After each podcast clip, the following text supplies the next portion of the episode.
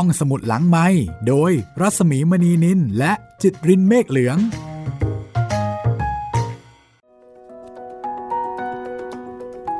สวัสดีค่ะตอนรับคุณผู้ฟังเข้าสู่ห้องสมุดหลังไมค์นะคะกับไผ่แดงตอนที่6แล้วสวัสดีคุณจิตรินสวัสดีครับพี่หมีวันนี้นะคะผลงานนวนิยายของหม่อมราชวงศ์คึกฤทธิ์ปราโมทจะเป็นตอนที่ชื่อว่าความรักแห่งเสรีชนไม่มีพรมแดนค่ะมันจะเป็นความรักแบบที่เราคิดไหมเนี่ยพี่ความรักระหว่างหนุ่มสาวหรือว่าความรักที่หม่อมราชวงศ์คึกฤทธิ์พูดถึงอาจจะหมายถึงความรักรูปแบบอื่นมีทางเดียวค่ะที่จะรู้ได้คือต้องรอฟัง ครับผมบทนี้ความรักแห่งเสรีชนไม่มีพรมแดนจะมีตัวละครใหม่1ตัวนะคะคือนางทิพย์โอ้โหหลังจากที่เราเจอแต่ตัวละครผู้ชายเยอะแยะเลยนะพี่ค่ะคราวนี้มาเจอศรีกาทิพย์หรือว่านางทิพย์กันบ้างครับนางทิพย์เป็นลูกสาวของตาเทิมค่ะจำได้ไหมคะตาเทิมที่หมัดหนักๆนั่นเลยนี่แหละเป็นลูกสาวคนเดียวของตาเทิมโอ้โหรับรองว่าตอนนี้สนุกแน่นะคะครับเกี่ยวกับเรื่องของความรักในบ้านไผ่แดงค่ะแล้วจะมีปัญหาอะไรหรือเปล่าเกี่ยวกับอุดมการณ์ของนายแกวนแก่นกำจรคือมันจะไปเกี่ยวข้องอะไรกันอันนี้ไม่รู้นะคะครับก็ทั้งหมดทั้งหลายทั้งปวงรอฟังค่ะสำหรับตอนที่6ของไผ่แดงนวนิยายเสียดสีสังคมนะคะผลงานของหม่อมราชวงศ์คึกฤทธิ์ปราโมทที่เรานำเสนอมาได้ระยะหนึ่งแล้วใครที่ยังไม่ได้ฟังมาตั้งแต่ตอนแรกแนะนำเลยค่ะตามไปฟังกันได้นะครับทั้งทางเว็บไซต์แล้วก็แอปพลิเคชันของไทย PBS Podcast ครับรวมทั้งทาง Spotify Podbean Google Podcast แล้วก็ YouTube ด้วยนะครับแต่ว่า YouTube อาจจะต้องรอนิดนึงนะครับตอนนี้ก็ฟังในเว็บไซต์แล้วก็ในแอปพลิเคชันของไทย PBS ไปก่อนนะคะครับผมส่วนใน YouTube ก็เพลิดเพลินไปกับสยามคือบ้านของเราใช่แล้วเรื่องนี้ก็สนุกเช่นกันนะคะคือต้องบอกว่าของห้องสมุดหลังไมค์อ่ะสนุกทุกเรื่องครับแล้วแต่ว่าจะสนุกในแง่ไหนยังไงอ่ะถ้าพร้อมแล้วนะคะเดี๋ยวเราไปบ้านไผ่แดงกันเลยดีกว่าครับกับความรักแห่งเสรีชนที่ไม่มีพรมแดนค่ะ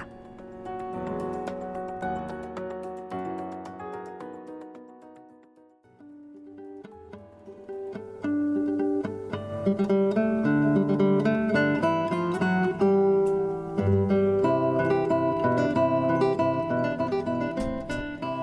มภารกลางรู้จักคุ้นเคยกับนางทิพย์ซึ่งเป็นลูกสาวคนเดียวของตาเทิมมาตั้งแต่นางทิพย์ยังเป็นเด็กเล็กๆมาวิ่งเล่นไปมาอยู่ที่วัดไผ่แดงแต่ต่อมาสมภารกลางเผลอตัวไปหน่อยไม่รู้ว่าวันเดือนปีล่วงไปเร็วอย่างไรนางทิพย์ก็แตกเนื้อสาวกลายเป็นศรีกาที่ค่อนข้างจะหน้าตาดีคนหนึ่งที่บางไผ่แดงแทนที่จะมาวิ่งเล่นส่งเสียงให้หนวกหูที่วัดนางทิพย์ก็มาฟังเทศแล้วก็ทำบุญที่วัดไผ่แดงด้วยความสงบเสงี่ยมเช่นเดียวกับอุบาสกและอุบาสิกาอื่นๆในวัดนั้น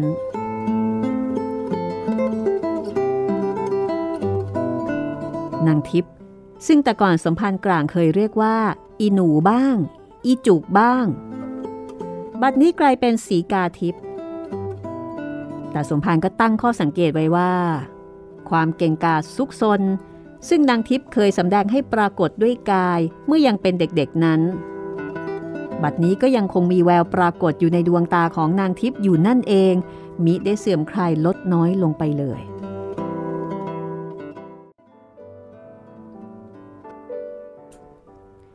เมื่อวันบวชเจ้าเติม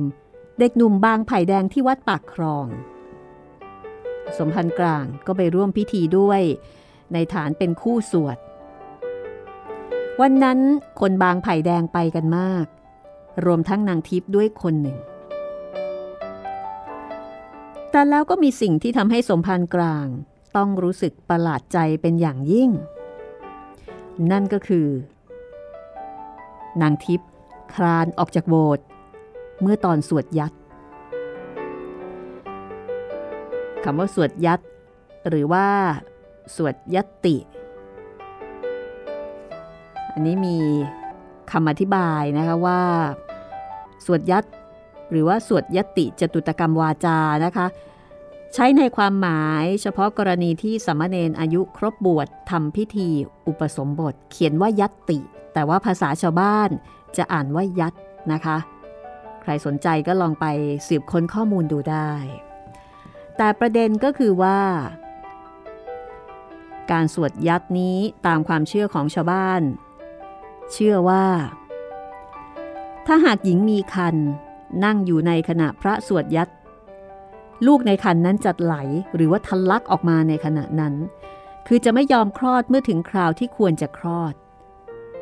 และนั่นก็จะเป็นเหตุให้บรรดาหญิงมีครรภ์ต้องรีบออกไปเสียให้พ้นบริเวณที่มีการสวดยัตก็คือใครที่ท้องอยู่จะไม่สามารถอยู่ร่วมในพิธีที่มีการสวดยัตได้นั่นเองปรากฏว่าในวันบวชเจ้าเติมเด็กหนุ่มที่บางไผ่แดงนางทิพย์เนี่ยค่อยๆคลานออกไปจากโบสถ์เมื่อตอนที่พระสวดยัตสมภารกลางมิได้แสดงความประหลาดใจให้ปรากฏในขณะนั้นแต่หากสมภารมีคิ้วอีกคู่หนึ่งในหัวใจสมภารก็คงจะเลิกคิ้วภายในนั้นด้วยความพิศวงถ้าหากว่าเป็นคนอื่นที่มีครอบครัวมีสามีแล้วจะกระทำเช่นนางทิพย์ก็คงเป็นเรื่องที่ไม่น่าแปลกใจเพราะว่าผู้หญิงบางไผ่แดงก็ยังมีความเชื่อถือเช่นเดียวกับผู้หญิงจำนวนมากในเมืองไทยขณะนั้นว่าถ้าหากหญิงมีครรภ์นั่งอยู่ในขณะพระสวดยัตลูกในครรภ์จะไหลหรือว่าทะลักออกมาอย่างที่ได้กล่าวไปแล้วแต่นางทิพย์นั้นยังเป็นสาวทั้งแท่งไม่เคยมีลูกมีผัวเมื่อนางทิพย์แสดงกิริยาอาการเช่นนั้นสมภารและคนอื่นๆที่รู้จักก็ย่อมประหลาดใจไปตามๆกันสมภารกลางแอบเหลือบดูตาเทิมผู้เป็นพ่อของนางทิพย์ก็เห็นว่าตาเทิมนั่งหนวดกระดิกอยู่อีกทางหนึ่งทั้งที่มือประนมฟังพระสวดในขณะที่สมภารกลางยืนคอยเรือจะกลับวัดหลังจากพิธีอุปสมบทผ่านไปและขณะที่คนกำลังจอแจหาเรือหรือว่าขนของพระบวชใหม่ลงเรือเพื่อกลับวัดไผ่แดงนางทิพย์ก็เดินกลายเข้ามาใกล้ๆเดินเข้ามาใกล้ๆสมภารเหมือนกับจะมีเจตนาพูดด้วยพอนางทิพย์นั่งลงไหว้สมภารกลางก็เปรยๆทักทายว่าทิพย์หายออกไปจากโบสถ์ก่อนไปไหนมาล่ะอีฉันกลัวสวดยัตเจ้าค่ะนางทิพย์ตอบแบบหน้าตาเฉยเหมือนกับว่าการอยู่คนเดียวไม่มีผัวและมีท้องขึ้นมาได้เองนั้นเป็นของธรรมดาที่สุดหาสมภารเอ่ยปากพูดได้เท่านั้นก็ต้องนิ่งเพราะเห็นว่าเรื่องนี้ชักจะเกินกิจของสงฆ์ไปมากเสียแล้วระหว่างที่พายเรือกลับบ้านกันสองคนพ่อลูกตาเทิมกับนางทิพย์ไม่ได้ปริปากพูดอะไรกันเลยตาเทิมได้แต่คัดท้ายเรือแล้วก็หายใจแรงๆหนวดกระดิกไปตลอดทางพอจอดเรือที่หน้าท่าแล้วก็ขึ้นกระไดบ้านตาเทิมก็เอ่ยปากขึ้นก่อนว่านี่เอ็นโหอย่าเพิ่งไปไหน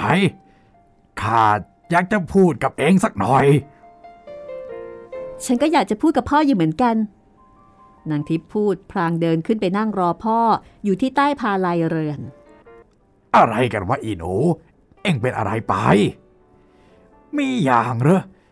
เอ็งเป็นสาวเป็นนางพอพระสวดพระยัตติเอ็งก็คลานออกมาราวกับคนมีท้องเอ็งทำให้ข้าเนี่ยขายหน้าชาวบ้านเขานักเอ็งไม่รู้หรือไงวะว่าตอนนั้นเขาดูกันอยู่ว่าใครจะมีท้องบ้างแล้วเองก็คลานออกมาคนเดียวฉันรู้แล้วล่ะพ่อฉันถึงได้คลานออกมาเสียไงอีเวนอีลูกอัปรีมึงรู้แล้วมึงเสือคลานออกมาทำไมมึงไม่อายชาวบ้านเขาบ้างหรือไงฮ่าไอ้อายได้เป็นอายหรอกนะพ่อแต่ฉันกลัวลูกฉันไหลเพราะว่าฉันเองก็ท้องมา3 เดือนแล้วฉันก็เลยคิดว่าจะมัวมาอายอยู่ทำไมเพราะถึงเดี๋ยวนี้ชาวบ้านเขาไม่รู้ต่อไปเขาก็จะต้องรู้ฉันปิดไว้ไม่มิดหรอกพ่อ ต่อไปท้องโตออกมาคนเขาก็เห็นกันเองต่อเทิมฟังแล้วก็ทำท่าเหมือนจะเป็นลมแต่แล้วก็คว้าฟืนที่วางอยู่ใกล้ๆได้ท่อนหนึ่งแล้วก็ฟาดลงไปตามเนื้อตามตัวนางทิพย์อย่างแรงฝ่ายนางทิพย์ก็กระเถิบเข้าไปชิดฝาเรือนยกแขนขึ้นปิดหัวปิดหน้าเอาไว้แล้วก็ปล่อยให้พ่อตีตามหลังตามแขนอย่างสบายมิได้ปริปากร้องแม้แต่คำเดียวพอเห็นพ่อตีจวนจะเหนื่อยนางทิพย์ก็บอกว่านี่พ่อระวังให้ดีนะถ้าพ่อตีฉันตายไปพ่อจะขายหน้าชาวบ้านเขายิ่งกว่าฉันมีลูกอีกเพราะเขาจะมาจับพ่อไปเข้าตารางแต่เทิมได้ยินดังนั้นก็รามือลงยืนหอบแต่ก็บอกว่าอีเวน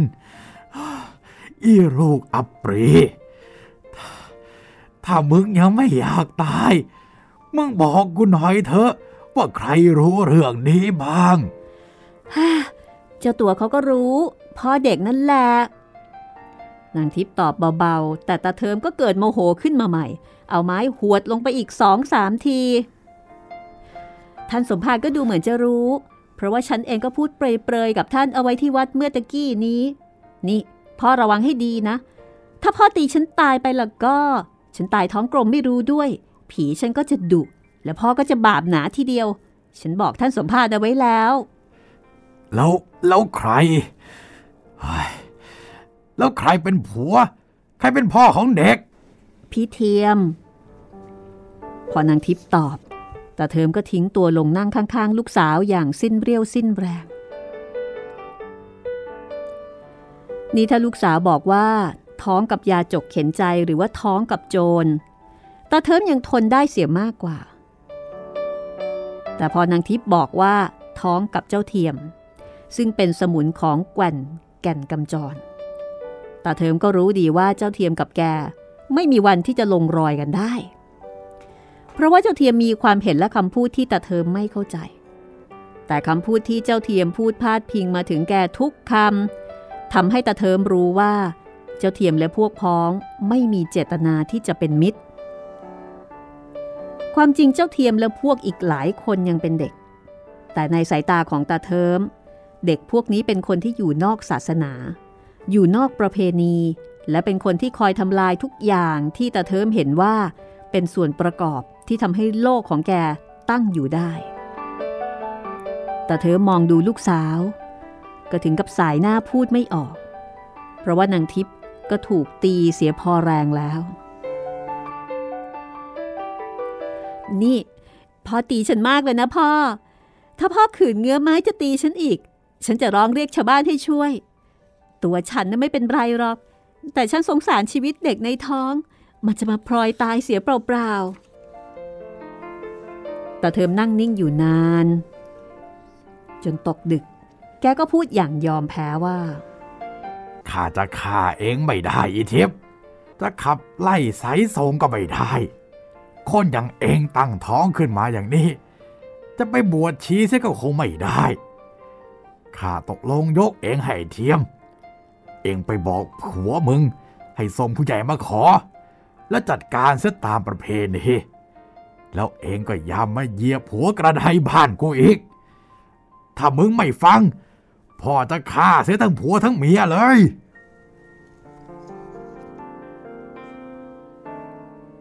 คืนวันนั้นราวๆ 2:00 น.นางทิพย์ลงไปพบกับเจ้าเทียมที่ข้างคอกควายตามที่นัดกันเอาไว้เจ้าเทียมถึงกับปากอ้าตาค้างเมื่อไหร่เห็นรอยฟกช้ำดำเขียวบนร่างกายสาวคนรักของตนพ่อแกตีฉันเสียใหญ่เลยนะพี่เทียมทิพย์โถไม่น่าเลยนี่ทิพย์ไปเสียกับฉันเดี๋ยวนี้เลยฉันรักทิพย์ก็รู้อยู่แล้วไปเสียด้วยกันเถอะแล้วฉันจะกลับมาแก้เผ็ดไอ้เท่าหัวงูใจอำมหิตนี่ทีหลังพี่เทียมอย่าเพิ่งใจเร็วไปพ่อแกยกฉันให้พี่เทียมแล้วแต่แกบอกว่าให้พี่น่ะส่งผู้ใหญ่มาขอแล้วก็จัดการตามประเพณีแล้วจะให้จัดการตามประเพณียังไงฉันอยากแต่งงานอย่างชาวบ้านอื่นเขาทำกันมีสวดมนต์ตั้งบาตรน้ำมนต์มีขันหมาก มีพี่เทียมกับฉันใส่บาตรเลี้ยงพระมีผ้าไหว้แกสำรับเดียวก็พอเงินทองก็ไม่เห็นแกเรียกร้องอะไรพอทิพย์พูดจบเจ้าเทียมก็เหยียดตัวตรงทอดสายตาอันแข็งกร้าวออกไปข้างหน้าแล้วก็ประกาศว่าฉันรักทิพย์มากแค่ไหนทิพย์ก็รู้ร่างกายของฉันและเลือดผู้ชายของฉันทุกหยดฉันสละให้ทิพย์ได้เดี๋ยวนี้แต่ฉันไม่สามารถเสียสละอุดมการณ์ของฉันให้ทิพย์ได้ฉันเป็นเสรีชนทิพย์ฟังฉันไว้นะฉันเสรีด้วยใจกายและความรักไม่อยู่ใต้อานัตแห่งพวกนายทุนไม่อยู่ในกรอบประเพณีอันคร่ำครึของพวกชนชั้นกลาง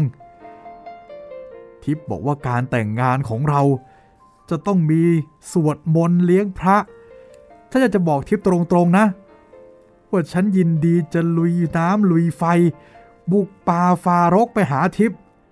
แต่ถ้าให้ฉันร่วมในพิธีที่เป็นปริปักษ์ต่ออุดมการณ์ของฉันโดยสิ้นเชิงฉันร่วมด้วยไม่ได้แม้แต่จะไปทำคำร้องให้กำนันเจิมจดทะเบียนสมรสให้แก่เราที่อำเภอฉันก็ไม่ยอมทำฉันจะเปรียบให้ทิพย์ฟังนะคนเราที่อยู่ด้วยกันทุกวันนี้เราเคยแต่จดทะเบียนวัวควายเพื่อแสดงกรรมสิทธิ์เมื่อทิพย์กับฉันรักกันด้วยใจบริสุทธิ์เราก็ควรจะอยู่กินกันอย่างเสรีไม่ต้องจดทะเบียนแสดงกรรมสิทธิ์กันเช่นวัวควายตามระบบรัฐบาลนายทุนซึ่งถือเอากรรมสิทธิ์ในทุกอย่างที่เป็นเครื่องมือขูดรีดมนุษย์เจ้าเทียมก็พูดยาวเลยทีเดียวพอเจ้าเทียมพูดจบนางทิพย์ก็ถามว่านี่แปลว่าพี่เทียมจะไม่ยอมจัดการตามประเพณีอย่างนั้นหรอฉันว่าไม่สำเร็จหรอกพี่เทียมเพราะว่าพ่อของฉันแกคงไม่ยอมอ่ะฉันมีปืนอยู่กระบอกนึงฉันยิงพ่อของทิพย์ซะดีไหมแล้วจะได้ไม่มีใครเป็นก้างขวางคอเราอีกต่อไปไม่มีประโยชน์หรอกพี่เทียมพ่อแกก็ไม่ได้ขัดขวางอะไรแล้วนี่นาแต่แกขอให้จัดการตามประเพณีแล้วพี่เทียมจะให้ฉันหนีตามไปใช่ไหมล่ะถ้าจะพูดจากภาษาชนชั้นกลางหรือว่า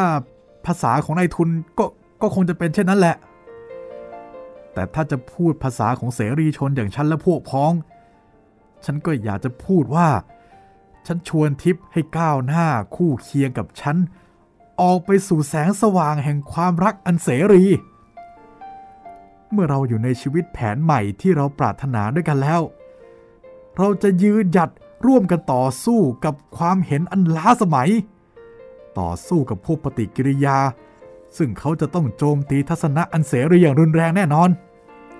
พี่เทียมนี่พี่เทียมพูดอะไรอ่ะ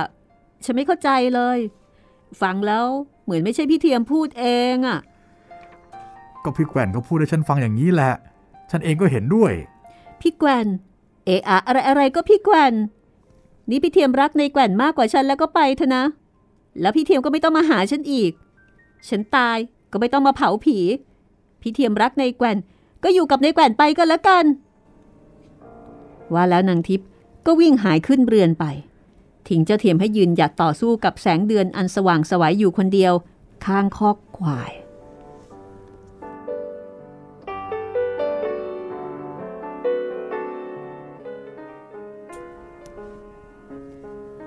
ต่อจากนั้นมานางทิพย์ก็นอนห่มผ้าแล้วก็นอนสมเหมือนกับจับไข้ไป2 วันพอถึงวันที่3ตาเทิมก็ถามลูกสาวด้วยความเป็นห่วงอีโนเอ็งเป็นอะไรไปฉันอยากตายเสียให้พ้นๆไปนะพ่อเฮ้ยทำไมล่ะลูกฮะทำไมข้าก็ไม่ได้ขัดขวางอะไรแล้วคืนนั้นข้าก็เห็นเองเนี่ยลงไปยืนพูดกับเจ้าเทียมที่คอกควายแล้วมันว่ายังไงบ้างเขาไม่ยอมจัดการตามประเพณีอ่ะพ่อฮะนางทิพย์สะอื้นตอบก่อนจะเล่าเรื่องทุกอย่างให้ฟังพอเล่าเรื่องจบตาเทิมก็กล่าวขึ้นอย่างเครียดแค้นกูจะต้องฆ่าไอ้เทียมไอ้คนจันไรกูนึกแล้วไม่มีผิดเลย กูจะฆ่ามันเอาเลือดล้างตีนให้จงได้พ่อก็เหมือนกับพี่เทียมนั่นแหละเอะอะอะไรๆก็จะฆ่าฟันกันตะบึดตะพือไปพี่เทียมก็จะฆ่าพ่อถ้าเขาทำจริงฉันก็ไม่มีพ่อฝ่ายพ่อก็จะฆ่าพี่เทียมถ้าพ่อทำจริงลูกฉันก็จะไม่มีพ่อโอ๊ยฉันกลุ้มใจเสียจริงๆ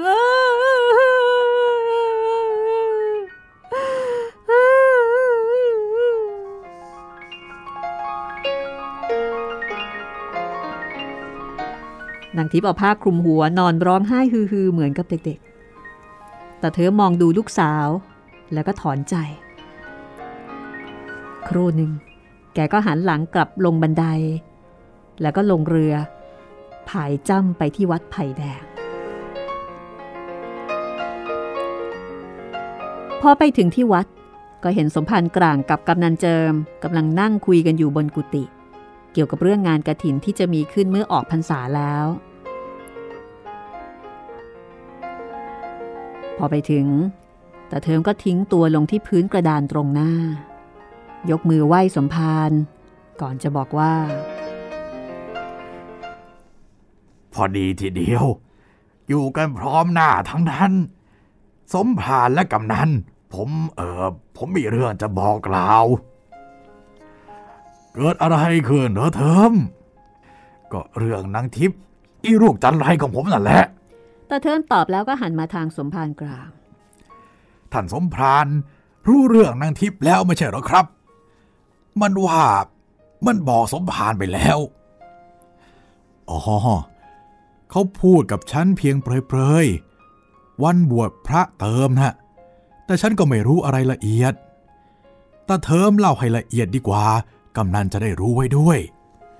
จากนั้นตาเทิมก็เล่าเรื่องสลับซับซ้อนระหว่างนางทิพย์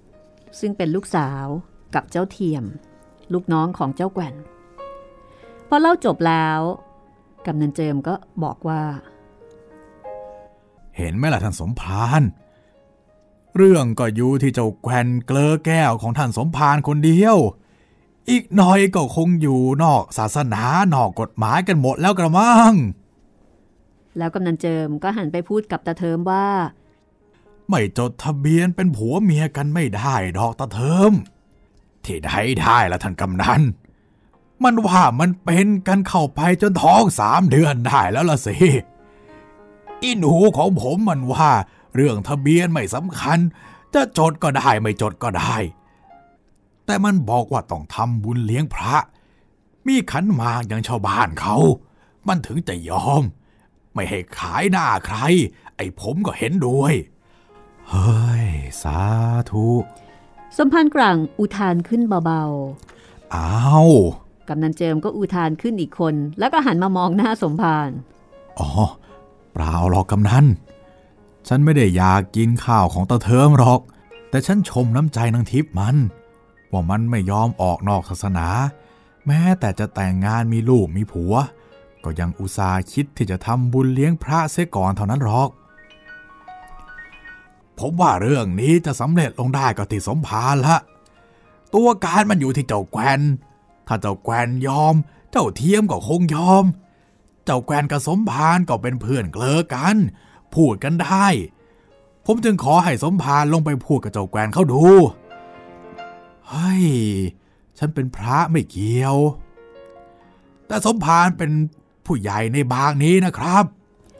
กำนันเจิมพูดแล้วก็หันไปพยักหน้ากับตาเทิมชวนกันก้มลงกราบแล้วก็เดินลงจากกุฏิหายไปกำนันเจิมและตาเทิมทิ้งให้สมภารกลางนั่งอึดอัดใจอยู่คนเดียวเพราะว่าเรื่องนี้คือเรื่องผัวเมียเป็นเรื่องทางโลกจะเข้าไปเกี่ยวข้องก็กระดากแต่ครั้นจะไม่นึกถึงเสียเลยก็เมตตาตาเทิมกับนางทิพย์ตลอดจนเจ้าเทียมพอวุ่นวายหัวใจหนักเข้าสมภารก็บ่ายหน้าเข้าโบสถ์วันนี้วุ่นอีกสินะสมภารครับวุ่นจริงครับหลวงพ่อวุ่นเหลือเกินผมทำใจทำตัวไม่ถูกเลยสมภารเป็นพระหรือเป็นคนเนี่ยเป็นพระขอรับถ้าอย่างนั้นก็อยู่ตามประสาพระ อย่าไปวุ่นกับเขาเลยเรื่องผัวเมียเป็นเรื่องของโลกมองวินัยสันจริตสิกขาบทไว้บ้างพลาดพลั้งไปจะลำบากพระวัดนี้ยิ่งน้อยอยู่ไม่พอไปสวดเอาสมภารกลับมาจากที่อยู่กามหรอกแต่หลวงพ่อครับผมก็ไม่ได้คิดว่าจะสัญจรท่องเที่ยวไปเป็นสื่อชักใครที่ไหนหรอกครับผมคิดจะช่วยว่ากล่าวให้เรื่องมันเรียบร้อยเท่านั้นเองสมภารกลางท้วงหลวงพ่อพระประธานก็เลยถามขึ้นมาลอยๆว่าสัญญาจริตแปลว่าสัญจรท่องเที่ยวแน่หรือสมภารสัญลักษณ์แปลว่าสำแดงลักษณะสัญญาเจตแปลว่าสำแดงเจตนาในพระวินัยก็มีหมวดสัญญาเจตนิกะสัญญาจริตจะพอแปลว่าสำแดงจริตอาการได้บ้างไหมก็นั่นแหละขอรับแต่เขาว่าเขาเป็นผัวเมียได้เสียกันแล้วนะขอรับผมอยากจะว่ากล่าวให้ถูกประเพณีหน่อยเท่านั้นเองสมภารฟังฉันให้ดีๆแม้แต่คนที่เขาแต่งงานเป็นผัวเมียกันแล้วถูกต้องเดินทางผ่านมาขออาศัยกุฏิสมภารนอนค้างคืนถ้าสมภารอนุญาตให้เขาค้างคืนได้ฉันก็เห็นว่าไม่เข้าทีเสียแล้วเพราะเมื่อที่ไหนมีเวลาและโอกาสพรหมจรรย์ก็ยอมหลีกลี่หนีไปโอ้โหหลวงพ่อพูดราวกับเป็นประเรียนไอ้สมภารเอาที่ไหนมาว่า เพราะฉันไม่ได้เป็นประเรียนต่างหากฉันถึงได้พูดอย่างนี้ถ้าฉันเป็นประเรียนฉันไม่พูดหรอกก็เอาเถอะครับแต่เวลานี้ดูคนจะออกจากศาสนาไปมากขึ้นทุกวันถ้าพระมัวแต่เคร่งวินัยไม่สนใจกับเรื่องของเขาบ้างเขาก็จะละทิ้งศาสนากันมากเข้าทุกทีไปยึดถือลัทธิอื่นจะดีแล้วครับสมภารกลางก็พูดด้วยความวิตกแต่หลวงพ่อกลับบอกว่าหลวงพ่อเห็นตรงกันข้ามเวลานี้เป็นเวลาที่พระจะต้องเคร่งวินัยยิ่งกว่าเวลาไหนทั้งหมดกองทัพที่ประจันหน้าต่อข้าศึกจะต้องเคร่งวินัยฉันใดเวลานี้ก็ฉันนั้นถ้าปล่อยวินัยเสียแล้วก็จะคุมกันไม่ติดข้าศึกเพียงหยิบมือก็ตีแตกจากนั้นหลวงพ่อก็หันมาถามสมภารว่าสมภารเคยอ่านหนังสือเรื่องกองทัพธรรมหรือเปล่าไม่เคยขอรับไปหามาอ่านเสียบ้างสินั่นแหละประเรียนแต่งละคงจะถูกใจสมภาร แต่เรื่องแต่งงานอะไรนี่สมภารอย่าวิตกไปนักเลยเรื่องมันตื่นลึกหนาบางอย่างไรเราชาววัดก็ไม่รู้ดูเข้าไปก่อนเถอะไว้ให้ตอนจะล้มตายกันจริงๆค่อยพูดกันไหมว่าแล้วหลวงพ่อก็นั่งนิ่งแล้วก็ไม่ยอมพูดอะไรอีก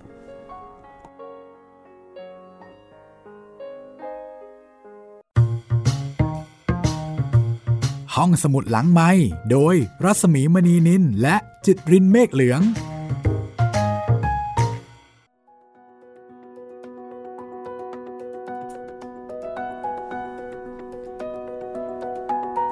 มาดูเหมือนว่าความรักครั้งนี้นี่ปัญหาอุปสรรคจะบอกว่าเยอะก็ไม่เยอะนะจริงๆแล้วก็ไม่ได้มีปัญหาอุปสรรคอะไรเลยมันมีติดเงื่อนไขอยู่นิดเดียวแค่นั้นเองเกรงใจพี่แกว่นครับแค่นั้นเองนะคะเป็นเรื่องของแนวคิดเป็นเรื่องของวิธีคิดที่คิดไม่ตรงกันครับจริงๆจะว่าไปตาเทอมนี่ก็ยอมลูกสาวเยอะมากแล้วนะใช่ยอมยกให้ขอเพียงแต่ว่าทำให้มันถูกต้องตามประเพณีจะได้ไม่ขายหน้าชาวบ้านเขาจัดงานหน่อยหนูไม่จดทะเบียนก็ไม่ว่าอันนี้ก็ลดเงื่อนไขลดสเปคไปเยอะแล้วครับแต่ทางด้านของเจ้าเทียมก็น่าเห็นใจเพราะเจ้าเทียมรู้ดีว่าก็เงื่อนไขแบบนี้แหละพี่แกว่นเขาไม่โอเคแน่นอนเลยครับ เอาละค่ะดูเหมือนว่าตอนนี้นะคะทุกอย่างเนี่ยจะตกหนักที่สมภารกลางแล้วล่ะต้องไปเคลียร์กับต้องไปเจรจากับพี่แกว่นถ้าพี่แกว่นยอมเนี่ยทุกอย่างจบเลยครับเพราะว่าพี่แกว่นเป็นลูกพี่นะคะนี่คือไผ่แดงตอนที่6บทประพันธ์ของหม่อมราชวงศ์คึกฤทธิ์ปราโมทนะคะกับบทที่ชื่อว่าความรักแห่งเสรีชนไม่มีพรมแดนค่ะจะเห็นได้ว่าบางครั้งแม้กระทั่งความรักซึ่งเป็นเรื่องส่วนตัวของคนสองคนก็อดไม่ได้ที่จะได้รับผลกระทบจากความคิดเห็นทางการเมืองที่แตกต่างกันค่ะฟังเรื่องนี้แล้วมีความคิดเห็นอย่างไรอย่าลืมนะคะ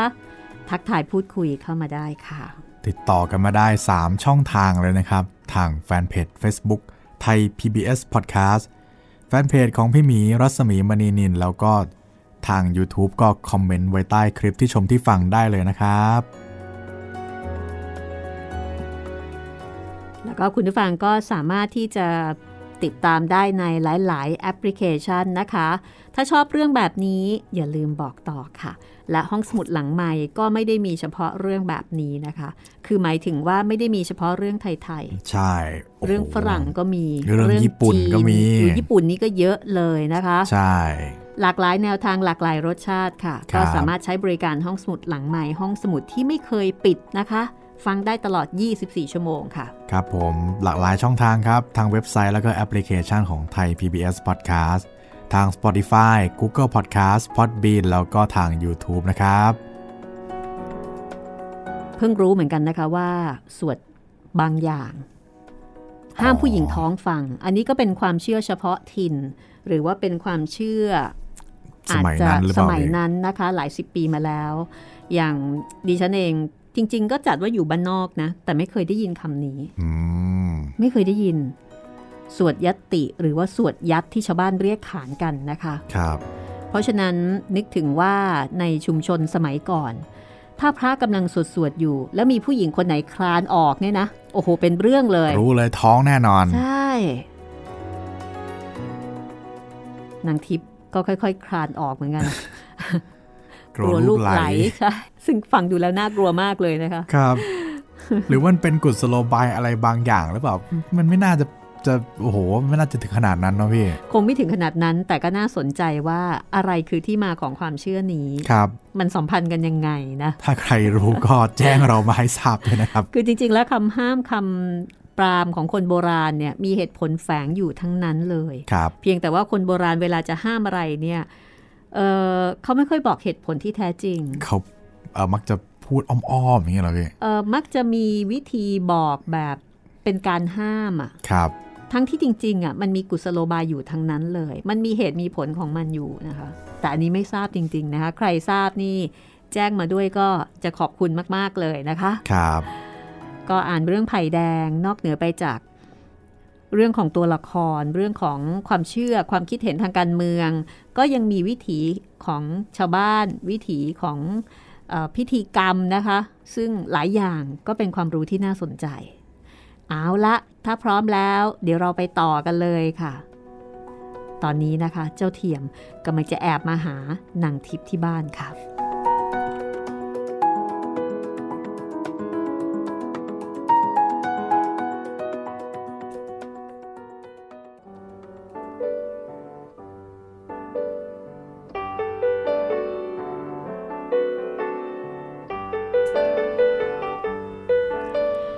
อีกคืนหนึ่งต่อมา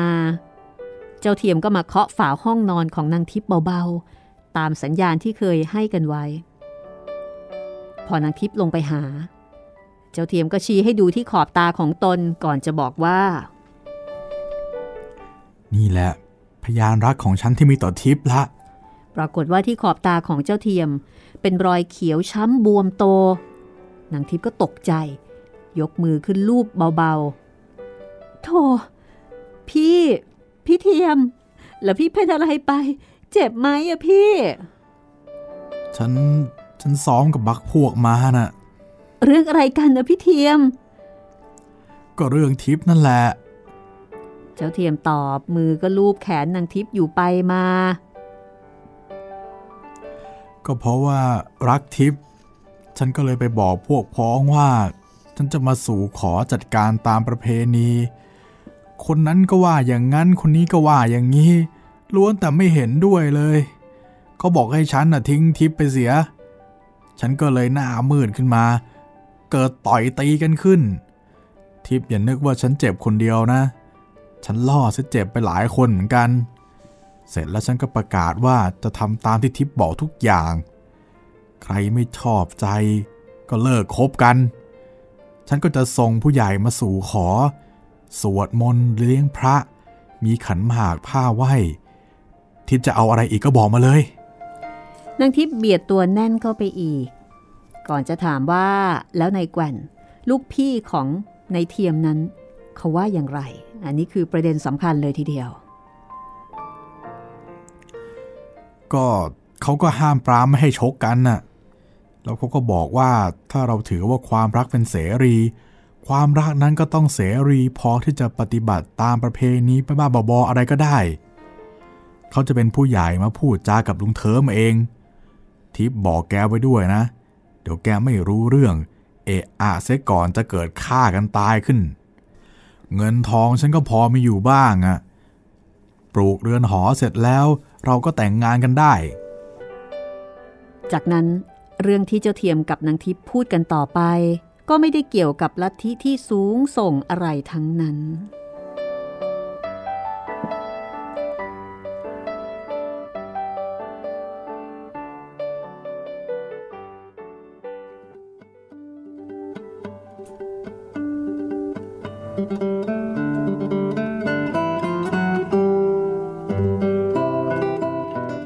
รุ่งขึ้นอีกวันหนึ่งนางทิพย์ก็เอาข้าวแกงปลาไหลแล้วก็ขนมเทียนมาถวายสมภารกลางที่กุฏิเวลาฉันเพลระหว่างสมภารฉันอยู่นั้นนางทิพย์ก็นั่งอยู่ด้วยพอว่างคนนางทิพย์ก็บอกว่าท่านสมภารชอบฉันอะไรบ้างก็บอกไว้นะตอนฉันแต่งงานกับพี่เทียมจะได้ทำเอาไว้ถวายเมื่อตอนสมภารไปฉันที่เรือนหออ้าวเรียบร้อยแล้วเหรอทิพย์สมภารกลางก็ถามอย่างโล่งใจนางทิพย์รับคำแล้วก็เล่าเรื่องที่ตกลงกันไว้ให้สมภารฟังเอาแล้วอีกกี่เดือนจะแต่งล่ะอีก2 เดือนนางทิพย์ก็ตอบด้วยน้ำเสียงปกติทำเอาสมภารต้องสำลักข้าวที่กำลังจะกินเพราะนึกถึงภาพเจ้าสาวท้อง5 เดือนกว่าๆแล้วเพิ่งจะแต่งงานก็คงจะแหมประดักประเดิดอยู่ไม่น้อยฉันรู้หรอกนะว่าสมภารนึกอะไรแต่ก็ไม่เป็นไรหรอกเรื่องนั้นท่านสมภารคนที่โกหกพระเนี่ยบาปมากไหมอ่ะโกหกใครก็บาปเท่ากันหมดเท่านั้นแหละทำไมเหรอสมภารกลางเงยหน้าขึ้นมองนางทิพย์อย่างสงสัยก็ไอเรื่องที่มีท้องนั่น ฉันโกหกท่านสมภารน่ะเพราะว่าอยากได้พยานสักคนและฉันก็มองไม่เห็นใครพี่เทียมเขาก็ไม่เคยลวนลามฉันเลยเป็นความสัตย์จริงแต่ถ้าฉันไม่บอกพ่อแกอย่างนั้นที่ไหนอ่ะแกจะยกฉันให้พี่เทียมพ่อแกเกลียดพี่เทียมจะตายไป เด็กสมัยนี้มันสำคัญอยู่แต่พ่อเขาก็ตีเราเสียเต็มรักไม่ใช่เหรอโอ้ยเกือบตายเนี่ยท่านสมภารฉันน่ะเขียวไปทั้งตัวเลยก็นั่นแหละเพราะกรรมเวรที่เราโกหกพระโกหกสมภารละจำไว้เถอะทีนี้ก็อย่าทำอีกนะเห็นบาปเห็นกรรมแล้วก็เห็นจะไม่ต้องโกหกถึงเพียงนั้นอีกละมั้งท่านสมภารนางทิพย์พูดยิ้มๆแล้วก็ลากลับค่ำวันนั้นทับไข่บังเอิญไปแย้มประตูโบสถ์ดูสมภารกลางก็จะเห็นได้ว่าสมภารจุดธูปเทียนบูชาหลวงพ่อพระประธานมากเป็นพิเศษจนในโบสถ์นั้นสว่างไสวราวกับมีงาน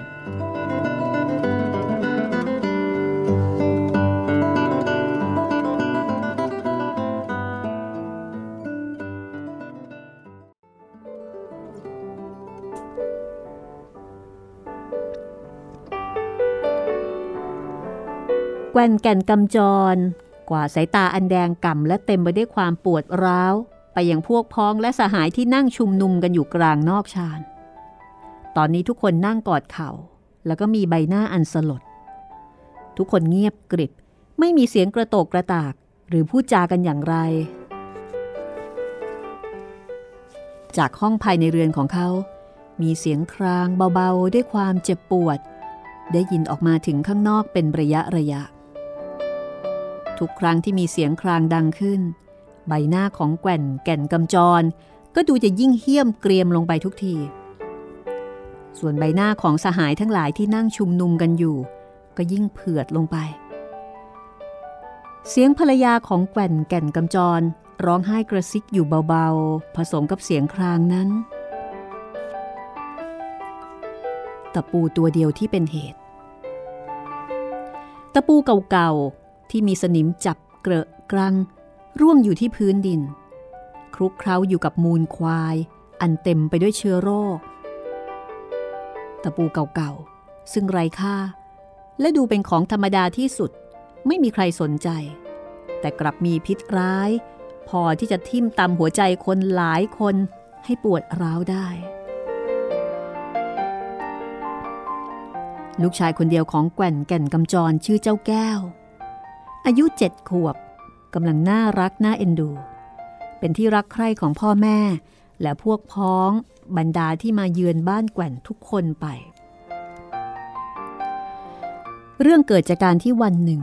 เจ้าแก้วลงไปวิ่งเล่นที่ลานบ้านอย่างเคยแต่ครู่หนึ่งเจ้าแก้วก็วิ่งร้องไห้ขึ้นมาบอกแม่ว่าตะปูตำเอาที่ตีนแผลที่เท้าเจ้าแก้วไม่ใหญ่นักมีเลือดออกเพียงไม่กี่หยดแม่เจ้าแก้วก็ล้างแผลเอายากลางบ้านใส่แล้วก็เอาผ้าพันไว้เจ้าแก้วก็วิ่งเล่นต่อไปได้เป็นปกติแต่พอรุ่งขึ้นอีกวันเจ้าแก้วบ่นว่าปวดที่แผลแม่เจ้าแก้วก็แก้ผ้าพันออกดู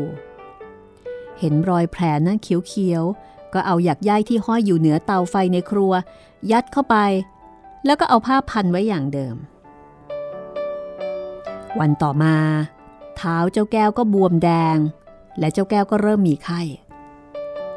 พอถึงวันที่4อาการบวมนั้นก็มากขึ้นมีทางแดงๆเริ่มปรากฏจากข้อเท้าแล่นขึ้นมาตามขาเจ้าแก้วมีไข้สูงตัวร้อนราวกับไฟนานๆก็ทำท่าเหมือนจะชัก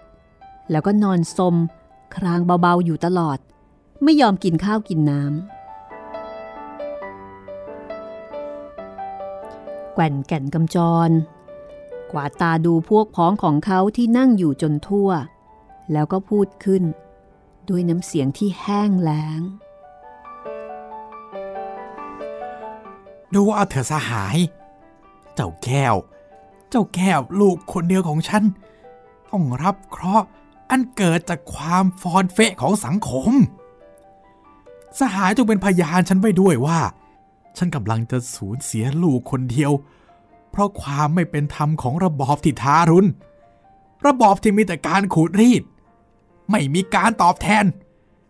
ไม่มีความคุ้มครองสังคมสหายคิดดูเถอะเวลาที่เขาต้องการจะขูดรีดเราเขาจะมาถึงตัวเราเสมอไม่มีทางที่เราจะหลีกเลี่ยงได้ถ้าเขาต้องการตัวเราเพื่อให้เป็นทหารไปรบกับเขาไปตายกับเขาเขาจะเอาหมายเรียกหมายเกณฑ์มาส่งถึงบ้านหากเราหลบหนีเขาก็จะตามจับตัวไปลงโทษเวลาเขาต้องการจะเก็บภาษีอากรจากรายได้อันเกิดจากหยาดเหงื่อของเราเขาก็จะตามเก็บถึงบ้านเช่นเดียวกันถ้าหากว่าเราไม่มีเงินจะให้เขาเขาก็จะยึดทรัพย์ขายทอดตลาดแต่แล้วเงินภาษีที่เขาเก็บจากเรานั้นเขาเอาไปทำอะไรรู้ไหมสหายเขาเอาไปบำเรอตัวเขาเองแล้วก็พวกพ้องของเขานั่นก็คือพวกชนชั้นกลางที่อยู่ในเมืองเขาเอาไปสร้างความฟุ้งเฟ้อความหรูหราโออาในที่ที่อยู่ใกล้ตัวเองเพื่อให้ตัวเขาและพวกพ้องเขาได้ความสุขสบายแต่พวกเราผู้เสียภาษีให้เขาเล่าเขาเหลียวแลบ้างเหรอเปล่าเลยสหาย แม้แต่สุขศาลาหรือว่ายูกยาที่จะรักษาโรคที่บ้านไผ่แดงนี่ก็ไม่มีเขาปล่อยให้เราเนี่ยตายลงไปทุกวันด้วยปราศจากการเหลียวแลถ้าเจ้าแก้วลูกฉันเป็นลูกคนมั่งมีในกรุงเทพหรือว่าอยู่ในเมืองป่านนี้ก็คงจะหายแล้วเพราะที่นั่นมีหมอมีสุขศาลามีโรงพยาบาลมียาที่ทันสมัยที่สามารถจะรักษาโรคบาดทะยักได้แต่เพราะว่าเจ้าแก้ว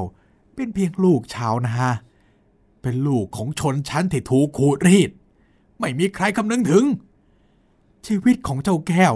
จึงต้องไหลออกจากร่างทีละน้อยไม่มีใครช่วยได้พูดมาถึงตรงนี้แก่นกำจรก็หยุด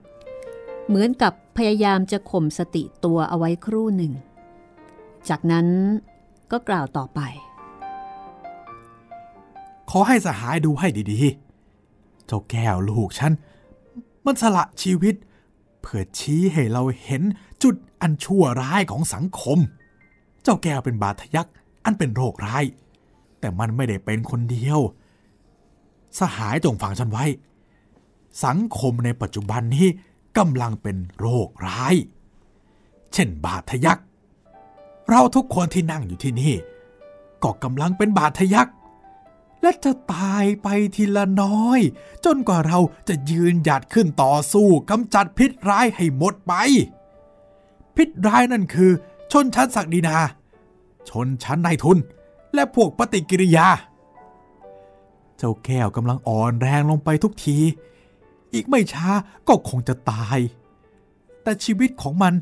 ยังอยู่ในอุดมการณ์ของเราเราจะต้องต่อสู้ต่อไปเพื่อป้องกันชีวิตเด็กอย่างเจ้าแก้วที่จะเกิดขึ้นในที่ดินอันไพศาลของเราในเวลาข้างหน้าขอให้อุดมการณ์ของชนชั้นเราจงเจริญแต่พี่แกว่นเจ้าเทียมพูดขึ้นพลางมองหน้าแกว่นกำจร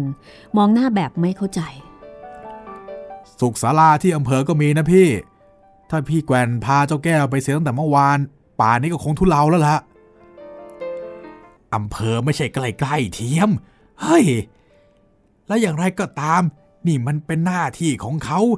ที่จะต้องมาให้ความคุ้มครองเรามันไม่ใช่เรื่องของเราที่ต้องคลานไปพี่นอบพี่เทาเข้าถึงที่ฉันยอมเสียลูกของฉันคนหนึ่งเพื่อเกียรติภูมิของชนชั้นเราเจ้าเทียมได้ฟังอย่างนั้นก็ได้แต่นั่งถอนใจใหญ่แต่ถ้าใครสังเกตอาการของเจ้าเทียมในขณะนั้นจะเห็นว่าเจ้าเทียมเลี้ยวหลังไปดูบันไดบ้านบ่อยๆเหมือนกับว่ากำลังคอยให้ใครขึ้นเรือนมาตอนนั้นเป็นเวลาเกือบพรบค่ำแล้วสมภารกลางเดินลงไปไล่เด็กลูกชาวบ้าน 2-3 คนที่แอบมาตกปลาอยู่ที่คลองหน้าวัดเมื่อส่งเสียงตะโกนตะเพิดเด็กเสียจนเหนื่อยล้าสมภารก็มานั่งหายใจแรงๆอยู่ที่ศาลาท่าน้ำยังไม่กลับขึ้นกุฏิเพราะว่าตั้งใจจะนั่งคุมอยู่ก่อนไม่ให้เด็กพวกนั้นกลับมาอีกสักครู่นางทิพย์ซึ่งตอนนี้แต่งงานอยู่กินกับเจ้าเทียมเรียบร้อยแล้วก็พายเรืออย่างเร็วมาที่ท่าน้ำหน้าวัดพอเห็นสมภารนั่งอยู่ที่นั่นนางทิพย์ก็จอดเรือแล้วก็พูดขึ้นมาจากในเรือท่านสมภารพี่เทียมให้ฉันมาบอกว่าเจ้าแก้วลูกพี่แกว่นน่ะถ้าจะไม่รอดเสียแล้วพอร้ายพอดีอาจจะไม่พ้นคืนนี้เขาบอกให้ฉันมานิมนต์สมภารไปที่บ้านพี่แกว่นหน่อยเถิดเผื่อว่าจะช่วยอะไรได้บ้างนะจ๊ะสมภารกลางได้ฟังก็ใจหายวาบเพราะถึงแม้ว่าแกว่นกำจรจะไม่นิยมให้เจ้าแก้วลูกชายมาที่วัดไผ่แดงแต่เจ้าแก้วก็ยังอุตส่าห์เล็ดลอดมาวิ่งเล่นกับเด็กที่วัดนี้เสมอสมภารกลางเคยแจกขนมให้กินอยู่บ่อย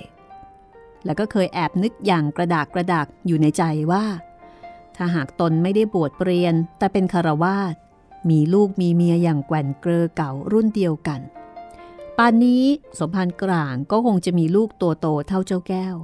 คงกำลังวิ่งเล่นซุกซนน่ารักน่าเอ็นดูเมื่อรู้ข่าวโดยกระทันหันว่าเจ้าแก้วกำลังเจ็บหนักอาการถึงตาย สมภารก็ใจหายไม่อยู่กับเนื้อกับตัวรู้สึกว่าตัวเย็นวาบไปครึ่งหนึ่งฮะเจ้าแก้วนะเหรอเป็นอะไรไปเห็นมันวิ่งเล่นอยู่ดีๆเมื่อวาน2วันนี้เองเป็นบาดทะยักนะสมภารอาการมากเสียแล้วด้วยเป็นไข้ตัวร้อนราวกับไฟเมื่อตอนที่ฉันลงเรือมานี่ก็เริ่มกระตุกบ้างแล้วพี่สร้อยเมียพี่แกว่นก็ได้แต่ร้องไห้สมภารรีบตามมาเถอะฉันจะต้องรีบไปช่วยดูเดี๋ยวก่อนทิพย์สมภารร้องถามขึ้นก่อนที่นางทิพย์จะออกเรือกลับไปสุขศาลาที่อำเภอก็มีทำไมแกว่นเขาไม่พาลูกเขาไปเล่าสมภารก็รู้ว่าพี่แกว่นน่ะเขาไม่ยอมพึ่งหลวงเขาพูดอะไรก็ไม่รู้ต้องยืดยาวฉันฟังเขาไม่เข้าใจหรอกนางทิพย์ร้องตอบแล้วก็ออกเรือรีบพายกลับไป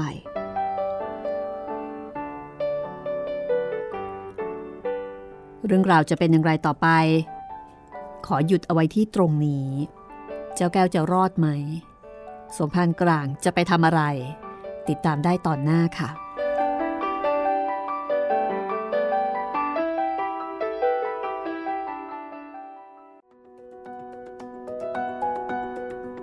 บาดทะยักนี่ไม่ใช่น้อยๆเลยนะคะครับน่ากลัวมากๆแต่ว่าที่ตลกก็คืออะไรครับเนี่ยถ้าเป็นยุคนี้ก็คงอะไรครับเนี่ยเจ้าเทียมนี่คงเซ็งไปเลยนะเจ้าเทียมคงพี่ตอนนี้คงอยู่ตรงนี้พี่ก็พาไปสิถ้าผมเป็นเทียมนี่โหเท้าไก่หน้าผาเลยโอ้อะไรเนี่ยทิพย์ก็ไม่เข้าใจเหมือนกันนะคะครับไม่มีใครเข้าใจหรอกพี่ทำไมไม่พาไปหาหมอเราเอาล่ะค่ะสมภารนี่จะสามารถไปจัดการกับนายแกว่นได้ไหมคือจะว่าไปเจ้าแก้วนี่ก็เหมือนกับเป็นลูกสมภารด้วยเหมือนกันนะเป็นลูกของเพื่อนรักและสมภารกลางก็ไม่มีลูกแล้วก็เคยเห็นมาแต่เล็กแต่น้อยก็คงใจหายถ้าเกิดว่าเด็กคนนึงเนี่ยจะต้องเป็นบาดทะยักแล้วก็ตายไปทั้งที่สุขศาลาก็อยู่ใกล้ๆนั่นเองอันนี้พูดตรงๆนะครับว่าถ้าตายจริงๆนี่เรื่องไม่เป็นเรื่องจริงๆนะครับเนี่ยเรื่องไม่เป็นเรื่องแล้วก็จะน่าเสียดายมากๆเพราะบาดทะยักนี่น่ากลัวเนาะถ้ารักษาไม่ทันนี่คือเรื่องไผ่แดงค่ะนวนิยายผลงานของหม่อมราชวงศ์คึกฤทธิ์ปราโมชนะคะติดตามตอนต่อไปกันได้รับรองว่า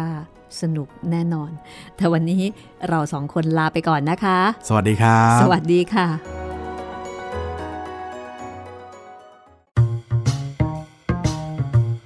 ห้องสมุดหลังไมค์โดยรัศมีมณีนินและจิตรินเมฆเหลือง